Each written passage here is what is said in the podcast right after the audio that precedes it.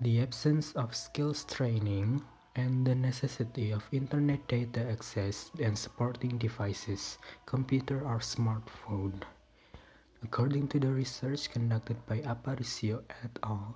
In 2016, it is indicated that students see the online learning system, e-learning, can increase the productivity and facilitate their assignments. Because of that, the usability of online learning gave positive impact for the overall university success.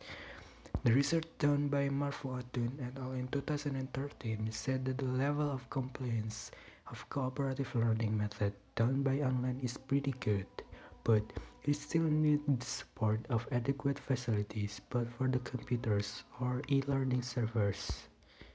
On research done by Langkovatu et al. In 2015, which discussed about the new educational challenges with the experiment